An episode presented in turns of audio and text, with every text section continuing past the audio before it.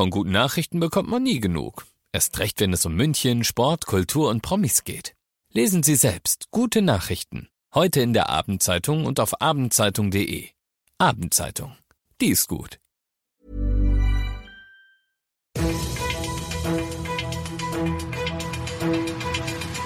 95 5 Charivari. Das München Briefing. Münchens erster Nachrichtenpodcast. Mit Christoph Kreis und diesen Themen. Mord im Villenviertel. Es gibt neue Details aus Nymphenburg und die Münchner S-Bahn würde euch gern 20.000 Euro geben. Herzlich willkommen zu dieser neuen Ausgabe. Dieser Nachrichtenpodcast informiert euch täglich über alles, was ihr aus München wissen müsst. Jeden Tag kriegt ihr zum Feierabend in fünf Minuten von mir alles Wichtige aus unserer Stadt, jederzeit als Podcast und jetzt um 17 und 18 Uhr im Radio. Dass sich Verbrecher selbst ausliefern, erleben Polizisten eher selten. Gestern marschierte ein 36-Jähriger in die Polizeiinspektion in der Landshuter Straße und gab von sich aus zu, seine Ehefrau ermordet zu haben. Sie liege in der gemeinsamen Wohnung mitten im Nobelviertel am Nymphenburger Kanal. Und leider war das kein schlechter Scherz, dort lag sie wirklich. Tot mit mehreren Stichwunden. Die Spurensicherung rückt an, der Geschädigte wird verhört, sagt aber zunächst nichts weiter.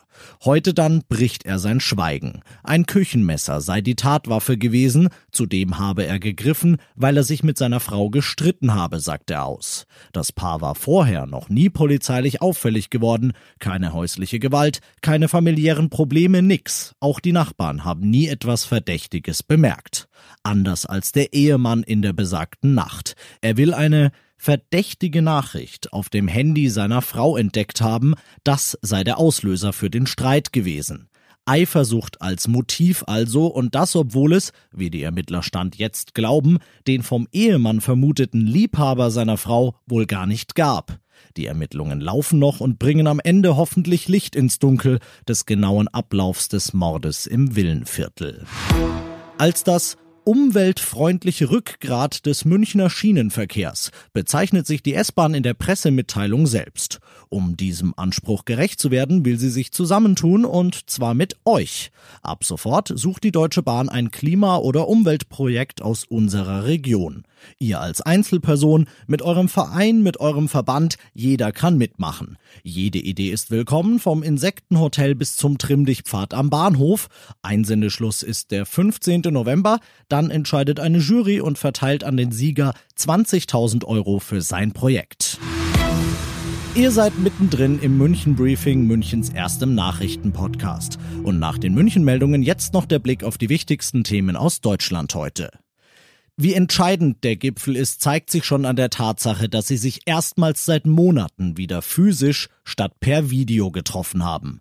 Die Ministerpräsidenten der Länder und Kanzlerin Merkel ringen zu dieser Stunde in Berlin um bundesweit einheitliche Corona-Regeln. Klar wurde schon vorher, dass der Bund mit einem Entwurf in das Treffen gegangen ist, das eine Reihe von Maßnahmen vorsieht, und zwar schon für den Fall einer Inzidenz von über 35 in den Regionen. Charivari-Reporterin Tine Klimach. Viele Länderchefs hatten vorab einheitliche Regeln gefordert. Deutschland ein einziger Flickenteppich, hieß es oft, und dadurch würde die Akzeptanz für die Maßnahmen innerhalb der Bevölkerung sinken, sagten viele Politiker quer durch die Parteien.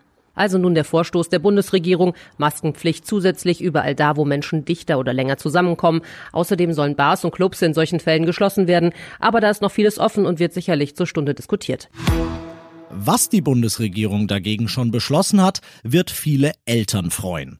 Für die sind Schulen oder Kitas, die wegen Corona schließen, ein riesiges Problem und sie sollen deshalb mehr Möglichkeiten bekommen, sich bei Verdienstausfällen entschädigen zu lassen, Charivari-Reporterin Jasmin Becker. Wenn niemand auf die Kinder aufpassen kann und die Eltern deswegen nicht zur Arbeit können, dann gibt es rund 70 Prozent des Nettoeinkommens als Entschädigung vom Staat. Doch was ist, wenn nur eine Klasse oder eine Gruppe in Quarantäne geschickt wird? Ab sofort soll es auch staatliche Hilfe für diese Fälle geben. Dafür sollen Menschen, die eine vermeidbare Reise in ein Risikogebiet gemacht haben und anschließend in Quarantäne müssen, keine Entschädigung für ihren Verdienstausfall mehr bekommen.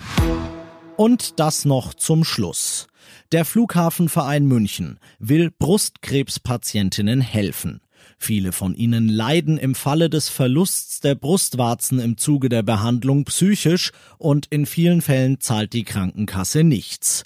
Zumindest mal für drei von ihnen will das jetzt der Verein tun und die Kosten für eine teure Brustwarzenrekonstruktion in Form eines 3D-Tattoos übernehmen. Das würde dann ein erfahrener Tätowierer machen. Solltet ihr betroffen sein oder jemanden kennen, der betroffen ist, dann könnt ihr euch ab sofort beim Flughafenverein München bewerben. Ich bin Christoph Kreis, ich wünsche euch einen schönen Feierabend.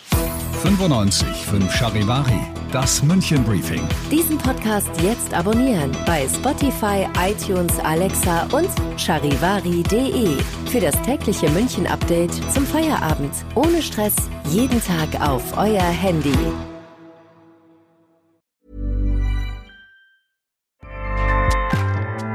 ACAST powers the world's best podcasts. Here's a show that we recommend. Hi, I'm Jesse Cruikshank. Jesse Cruikshank. I host the number one comedy podcast called Phone a Friend. Girl, let's phone a friend. Not only do I break down the biggest stories in pop culture with guests like Dan Levy and members of InSync, I do it with my own personal boy band singing jingles throughout because it's my show. It's your show, girl. New episodes of Phone a Friend Yeah. drop Thursdays wherever you get your podcasts. So work it, girl. Yeah, work it. Okay, that's enough. ACAST helps creators launch, grow, and monetize their podcasts everywhere. ACAST.com.